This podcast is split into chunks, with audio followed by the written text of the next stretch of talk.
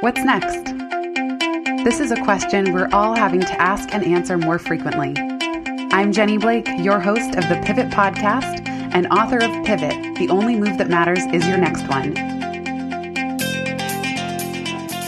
For show notes from this episode, visit pivotmethod.com slash podcast. If change is the only constant, then let's get better at it. Here we go.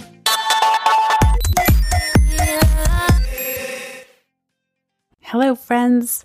This episode of the Pivot Podcast is a special replay of a momentum masterclass that I gave called Your Book and Big Idea. It will help you figure out how to shape your thinking for your next big idea or your first big idea. How can you serve? How can you contribute to the world? How can you take your blessings in disguise and transform them into something that will then transform the lives of others? This episode is brought to you by what else? My book, Pivot The Only Move That Matters Is Your Next One. If you can believe it, we're up to 193 reviews. You know, I almost never ask for things like this or focus on vanity metrics that don't actually move the needle. But in this case, with so many people talking about pivoting and several other books called Pivot, I would be really grateful if you're someone who has read the book and you haven't yet left a review. Would you help me tip it over that 200 milestone? It would make me so elated. I'd be very grateful. And I do think that it would help future readers discern and say, okay, yes, this is a book worth reading. So if you don't mind, head over to Amazon. If you've already read the book, you can leave an honest review. I'm not asking for any particular number of stars, but it would be awesome if you could help us hit that 200 milestone. It will be four years that Pivot is out in September of this year. I hope you enjoy this masterclass. And if you want to learn more and join us in Momentum, that's at pivotmethod.com slash momentum. You can also watch a video version of this that has slides and everything at pivotmethod.com slash watch. Last but not least, download the author toolkit. It's completely free at pivotmethod.com slash authors. That's my effort to make sure that no one has to reinvent the wheel like I did twice. With that, here's part one of your book and big idea.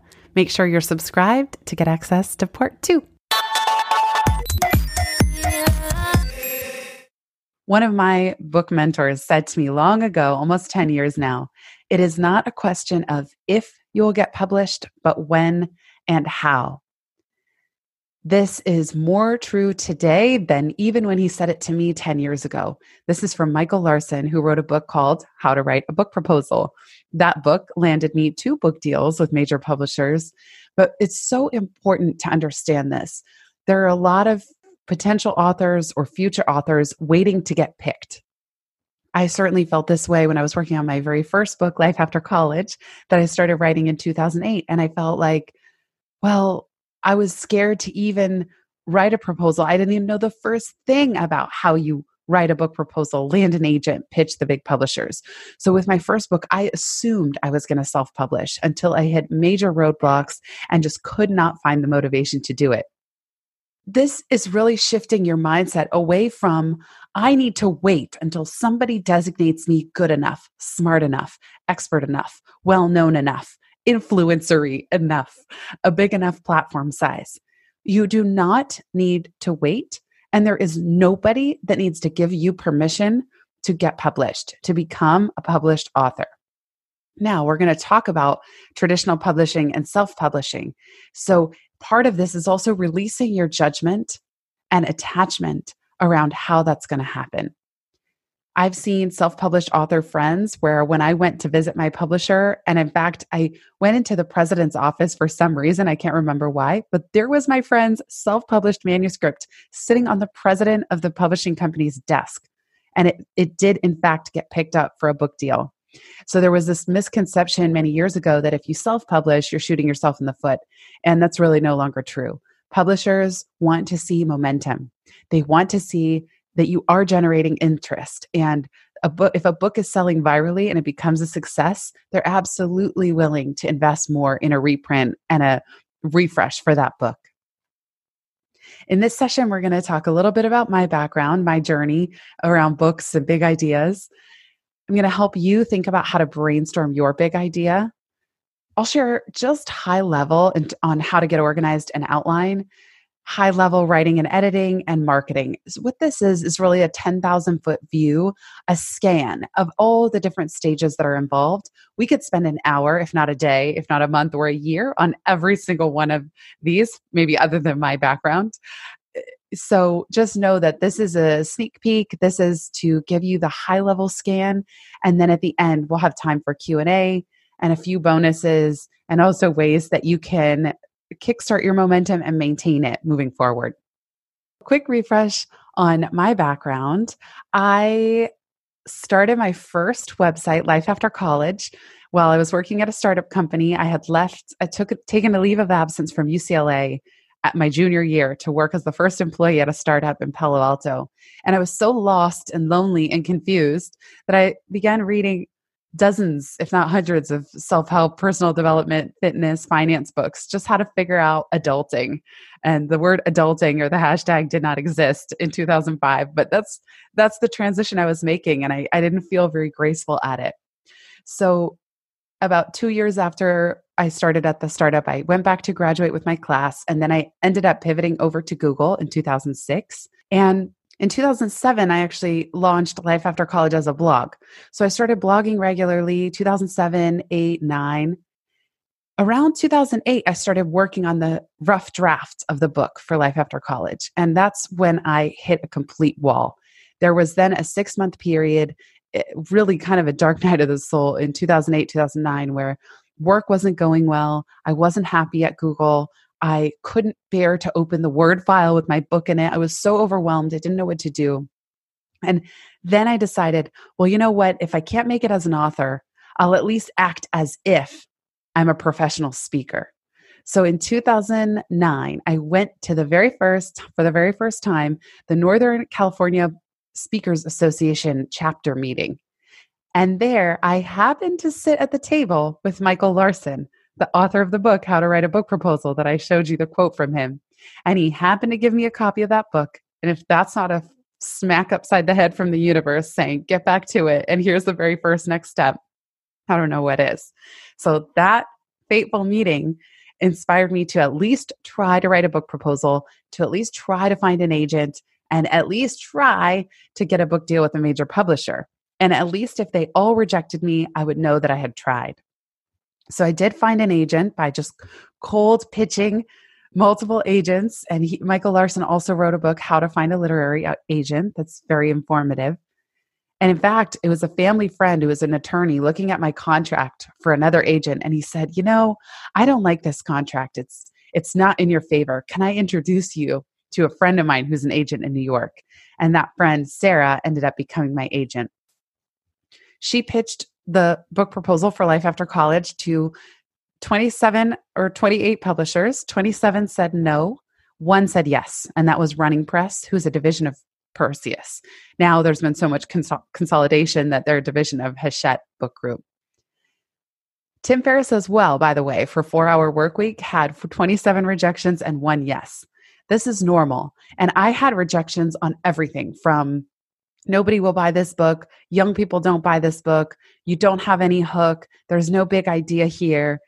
I heard it all. And there was no way that I could listen to any one rejection because some of the rejections even contradicted each other. So it's really important that if you get to the pitching process, you don't take it personally because everyone has a different opinion of how that book is going to go, what they're looking for as a publisher, what they've already published, what they have in the works. So it's not a personal process. You're just looking for one yes.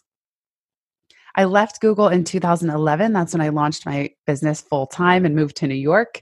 And in 2013, by the way, before the pivot book deal that came in 2014, 2013, I wrote a proposal, took it to my agent, and at the time, I think the proposal was called the human pivot. It was like, how can people be as agile as startups? And something about where I was at in my life, that's what I call my apocalypse year. My agent wrote at the top of the proposal as feedback, you sound unhinged. As in, this is still a work in progress, as is your life. You need to tighten this up and come back to me. By the way, once you've established yourself as more of an expert in career change because right now you're only known for life after college. So it took me a year. And then we pitched to publishers. In it, thankfully, in 2014, we actually had two who were interested. So whenever there's one or more publisher who's interested, you can get a higher advance because they'll usually bid against each other a little bit. And I was really super grateful. It was a dream to work with Portfolio, which is a division of Penguin Random House. Pivot launched in 2016, and that's at the, the point where I baked into the book business pilots for different scalable streams of income. So, Momentum, my private community for solopreneurs, that launched in 2014, actually, while I was working on the book. But I knew that once the book came out, I wanted to be sure that when somebody put the book down, whether they were a solopreneur, a career changer working in a company, a manager, or a leader, an HRBP, somebody higher up in the organization, I wanted every single one of them to have a next step to be able to take with Pivot and with my business. But I had no clue what was going to land or what was going to stick. So, part of writing your book and figuring out your big idea is really understanding what is this for? You've probably heard people say a book is like a business card. It is definitely not a moneymaker in a direct sense of the word. I still haven't earned out my advance on Pivot, but it is a business card. It is one of the best ways to build credibility and not just build credibility because you get to put the word author next to your name, but because you have to refine your ideas to such a crisp, sharp, communicable state just to finish the book that it, it puts you on such a springboard into everything you'd want to do next. I just looked today, it's 30,000 copies sold. So I don't know. Sometimes it goes up and down because there are returns. But I've been very grateful that since Pivot launched, I have been able to work with large organizations and it can generate a lot of momentum for your business and for whatever's next. But it's really important that you think about well, if the book is a huge success, what would be happening in my life and work so that you give as much thought to those what's next than to the book itself. And a lot of us think, oh, writing a book, it's so hard. And we put all of our energy. And then by the time it comes to thinking about how do people engage with you once the book is out, you're already wiped out. You're already burnt out. I made that mistake with my first book, Life After College. And there was just no no sustainable way that people could stay engaged in a business sense. I certainly had like my free newsletter, but I just was too tired and too burnt out by the time the book launched. And I hadn't given enough thought to organizing the back end of my business. Uh, Pivot is now you, the course textbook for the Stanford Strategic Pivoting course. And this was my second year teaching it with Alex Rodriguez, who's in the middle, and Allison Kluger, the professor. So it's fun. Part of writing your book and coming up with your big idea is also learning to let it go and seeing who adapts the material, who takes it, how does it live on beyond you. I say at the back of Pivot that every, I, a quote another author saying, every book has a soul. And I believe that every reader infuses your book with new meaning, and every book, it's its own living, breathing entity. Someone told me the advice while I was working on Pivot. She said, You can talk to your book. And so I did. I talked to my book the whole time I was working on it. And when the book launches, it's really not in your control anymore. You set it free and you let it be what it wants to be in the world. As Tosha Silver said with Outrageous Openness, one of my favorite authors and favorite books, she said she just imagines that her book finds the perfect readers at the perfect time. And who is she to say? Who are any of us to say how many books need to be sold and how the book needs to do in order for us to deem it successful? That's not our business. Our business is to do the best possible work that we can and then set it free in the world and delight in what I call the serendipity popcorn of what happens once you set that work free. One thing that worked really well with Pivot and that I do think has helped it be as successful as it is today is framing the book around the pivot method. So now I often say, and you'll see it on my website, pivot is a mindset and a method. There's two parts to it. There's the big idea, what's this all about? And then there's the what's next? How do you actually apply? So pivot mindset is growth oriented i call them readers high net growth. It's about being agile. It's about navigating change and uncertainty and insecurity and anxiety and all those things that have held me back for so much of my life. And then the pivot method is how do you get practical with it and brass tacks. Consider for your book. And book is really a placeholder for your body of work in a way. Because it might be a book, it might be a podcast, it might be a podcast album, it might be a TED talk. Who knows? But for now, because we're here talking about your book and big idea, take a minute to reflect on what would you love this book to help you achieve personally and professionally. Imagine you were to get a book deal.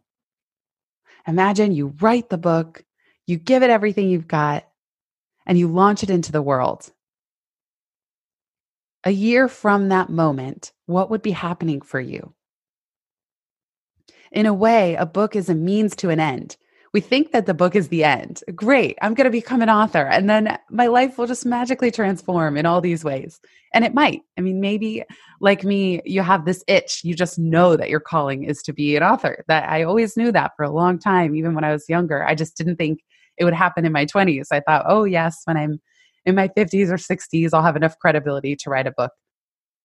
Beyond the book itself, what would be happening for you? One thing that's really important about this question is that it might change the book you write. If you're too focused on the big idea, sometimes it can create distraction. Here's what I mean by that. So, I had a friend who was working on a book, and she told a friend of ours who was already a published author with the idea. And he said, Well, do you want to be hired for that? I think it was the original book was about the digital age and kind of being always on 24 7 in a global economy. And when he asked her that question, she said, You know what? No, I don't want to be known for that. And I don't want to consult around that. I'd really rather focus on organizational culture change and redefining how we work and what an innovative company culture can be. So she ended up writing a completely different book. So you want to think when this book is out, if it's really successful and if people are interested and they want to hire you, what do you want them to hire you for? What do you want to be known for? And how is this going to translate? And again, we're talking about nonfiction here, so it's a little more business oriented than it might otherwise be if you're writing a fiction book. But really think through what do you want them to hire you for? And is your book going to be a good jumping off point for that? Or do you need to make your book more specific in some way so that it can help you reach those broader business and personal goals? Let's say on the personal front, well, I want to become well known or known for my ideas or invited to speak at industry conferences. So, there again, you just want to understand what does that look like? If you want your book to help you earn income and free up your time, something I'm often asking in Momentum how can we earn twice as much in half the time with ease and joy while serving the highest good for all involved? Well, the book itself is not going to do that. the book itself is not uh, earn twice as much in half the time. It is a way to help you get there, but then you want to think, what can I build into the back end, or what business pilots can I build into the book to then free up my time and income? because the book again is a really a calling card a business card and it is a big credibility builder and it is it can be a differentiator but you just want to think that through so you can work that into the book even when i in the back of pivot i shared a couple next steps for companies that didn't exist yet and i figure okay well if somebody reaches out and they're interested in the career conversation toolkit that didn't exist i would create it because i couldn't create it at the same time i was writing and launching Pivot, but I knew, okay, I have some time. I'm going to at least include it in the back page of the book. And if someone wants to hire me for it, I'll get on it. Weirdly enough, certain things that I thought would fly off the shelves totally didn't. And then other things like Pivot licensing now, helping organizations run Pivot programs even without me there, have taken off. So it's it's also part of this as what I share in Pivot is about being open and running small experiments. When it comes to brainstorming your big idea, I love this quote from Margaret Atwood. She says, I never start with an idea. Nobody knows where ideas come from. If you immerse yourself in something, you will get ideas, but you have to immerse yourself in it first. And this was from her master class, which is really excellent. I've done a few master classes that I really love. What's interesting about a big idea is it's just a hypothesis. You think sometimes we, you might think, oh, I have to have it all solved before I can write my book. And that's not the case. As I mentioned to you, I took a proposal called the human pivot to my agent when we pitched to and got the book deal with Portfolio, the business imprint of Penguin. It was for the pivot method. And then a little ways into the process, somebody at the publisher said, why don't we just call it pivot?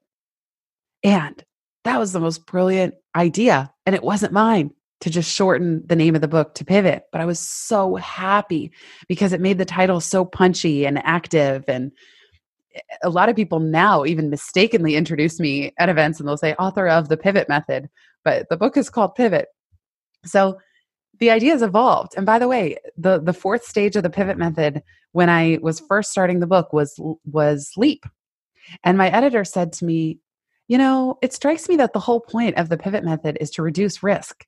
And that by the time you're at the fourth stage, it's not really a leap anymore. Haven't they reduced risk enough up to this point? There again, she was absolutely right. So we called it launch instead. And it just made so much more sense. But you cannot expect yourself to have every single detail of this big idea worked out. Once you commit to writing a book and to owning and being a spokesperson for this general theme, in my case, navigating change, then you start to read all the books, articles, podcasts, you do interviews, you talk to experts, you talk to people going through it, you mine your own experience. And that idea evolves. But it's not until you commit and say and raise your hand and say, Yes, I am going to work on this idea and I am going to work with this idea. Then you get the privilege of unearthing all the nuance and detail. And that's where the differentiation happens. It's not from, if I just raise my hand and I say, I want to write a book on change. Well, we could point to so many books that already exist about that. But once I commit to that big umbrella, then the details start to emerge. And then you can think, you know, I had a coaching framework that I had been using since I went through coach training in 2008 but it wasn't distilled into a four stage framework. It was about six or seven steps. And I knew, being an avid reader myself, I knew that no one's going to remember six or seven steps. In fact, I was just preparing for a podcast interview tomorrow, and the author says in his book, there's just handy six steps, six things you need to remember. And I thought to myself, I already forgot them all. I don't remember. There's no way I'm going to remember these six words. I have a feeling people don't even remember the full pivot method but usually three steps is plenty. So, yes, there may come a point where you you take something that you have and you got to package it to make it a little more memorable for people. But that's different from immersing yourself in this idea first. The best way I think to think about your book and big idea is what I call book RX, as in book prescription. And this has helped me every single time I've been working on a big idea. So, Book RX, imagine that two of your friends are talking and one of them is venting about a problem. So the other one replies, Ah, then you have to read this book. So when I was doing this thought exercise for Pivot, I imagined that two people were talking and one friend is saying, Ugh, I'm just so bored at work. I just don't know what's next. And then the other friend goes, Oh, well, then you have to read Pivot. I find myself often giving book prescriptions to other people. So they tell me their problem, and I've even tried to do a few episodes of the podcast in this format. They tell me their problem or what ails them, and I go, Oh, well, then you have to read blah, blah, blah. So I'm doing this naturally all the time. And this is really helpful when you think about what is your book going to be a prescription for? What are two friends going to be saying to each other where one of them goes, Oh my gosh, well, then you have to read this book by so and so. And a lot of times when we think about big idea, we're so top down and in our own heads and even immersed in these little micro niches niches of the internet where you're like so everyone already knows the lingo and we're talking about things like book and self-employment and really you want to put yourself in the shoes of two non entrepreneurial friends, like two people that aren't immersed in the whole book world who are just talking, venting, and one gives the other a solution. A book and a book proposal should answer three whys. So even if you're going to pitch literary agents with a two paragraph email, why me? Why now? Why this book? All three of these are important. Why you? Why are you an expert on this subject matter? Why are you the messenger for this work? Why now? Why not 10 years ago? And why not 10 years from now? Why do people need this now? And why do they need this book? How are you going to be different from what else is out there? What is missing in the marketplace? Bonus, what's the big idea? A lot of publishers now don't just want the method, they want the big idea. What is the TED Talk? What is the culture change? Some TED Talks, and Seth Godin did a blog post on this a while back. Some talks are about big ideas and inspiration, and then some talks are about action and implementation. For a lot of publishers and a lot of books, you you want some big idea, ideally that's kind of counter to the status quo, what's already going on. Another way to really distill your big idea and make it sellable to an agent, a publisher, a market is this formula. And I didn't make this up, but you try to fill in the blanks of X meets Y for Z. Someone told me to do this for life after college. So I ended up saying life after college. Twitter meets what color is your parachute for millennials? or for and then actually another way i said it because i never even used the word millennials it was 20 somethings but i used to say life after college a portable life coach for 20 somethings look x is kind of this first notion you're you're combining things in a way that people can understand as you play with your big idea this might actually help you land on your big idea by trying to understand your book your new thing your big idea is X meets Y for Z. What are these two? So when I said Twitter meets what color is your parachute, that kind of people get it. It was 2008, 2009. They knew what Twitter was. It was just emerging. And the book Life After College was a bunch of like tweetables. There was not it was not a like deeply researched book of essays. It's tweetable kind of uh, tips, quotes, questions, and coaching exercises. So, Twitter meets What Color's Your Parachute, the seminal book on career growth and career change for 20 somethings. And now people get a sense for what it is. And if you're like one of my one star reviewers, you would say about life after college if you've never thought about anything ever, this book is for you. Shout out to Manny. Okay, so that's my side note. You can't let negative reviews or the fear of them hold you back because they're going to happen and then they're they're just funny. The title idea test. So I call it the treadmill test or the beach test, which is this. Is the title of your book or big idea something that someone would be willing to have face out at the gym or the beach? Who is willing to carry your book face out on the subway? face out running errands. And then what are the books or the titles that you're so embarrassed about that you buy, only buy on your Kindle? You know, Byron Katie, I friggin' love the book. I Need Your Love. Is it true? But let's admit the title could be a little embarrassing if like you're on the subway and there's this book, I Need Your Love. Is it true? And you're like sitting there crying and reading and you're like, oh no. Uh, you know, everyone knows this intimate thing about me or this thing I'm trying to work on in my life. One of the potential subtitles for Pivot was Pivot, um, Push Past Career Plateaus. But who wants to be immediately tagged and, and identified as being at a career plateau? That was not going to pass the book, the beach, or the treadmill test. There are some books that I like to catalog everything I read on Goodreads. There's almost 600, if not more, there now. But there are a very rare few books that I'm not even willing to indicate on Goodreads that I have read with the subtitle, I thought about with Pivot, and I saw Gary Vee do this in uh, Jab Jab Hook, where the subtitle is actually tweetable. So with Pivot, the subtitle is Pivot. The only move that matters is your next one. It's a tweetable. It's already distilling a big idea, which is that the traditional career ladder is out. We can't plan 20 years from now or even five years from now. Those days are gone. The only move that matters in your career planning is your next one.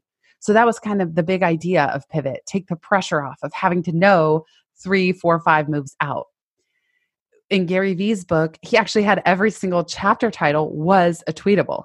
And there's no reason you can't do the same thing. So I really love books that I see now that have a lot of short chapters. That that kind of makes the reader feel that they're flying through.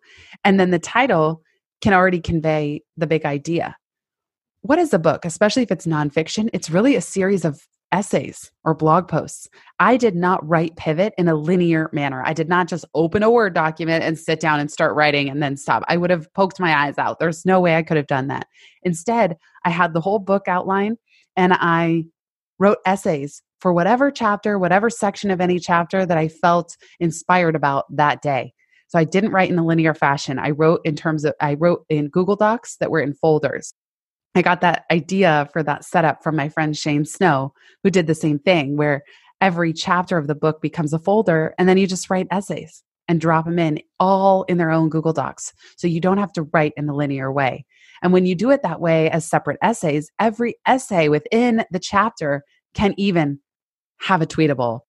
I made a point with Pivot that every essay, each chapter might have had four to six mini essays. Every essay title was actionable. Every chapter title was actionable. So it conveyed something. The, the chapter on money, fund your pivot runway. It's a verb, fund your pivot runway. It's not even called money or pivot runway. It's a it's an action. So every step would take you through a process. That wraps up part 1 of your book and big idea. Stay tuned and make sure you're subscribed to the Pivot Podcast to get part two of this workshop recorded in March. Remember, if you want all the resources mentioned, including my free author toolkit, check out the show notes at pivotmethod.com slash podcast. And the author toolkit in particular, you can sign up for at pivotmethod.com slash authors. Until next time.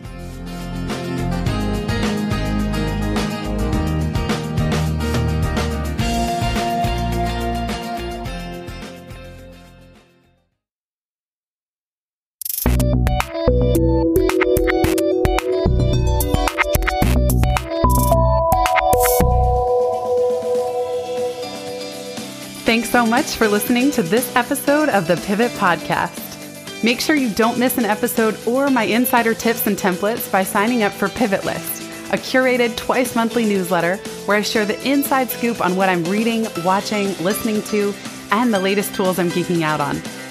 Sign up at pivotmethod.com slash pivotlist. Get show notes from this episode at pivotmethod.com slash podcast and connect with me on Twitter at Jenny underscore Blake.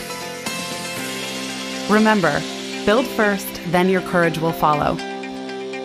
Hasn't it always?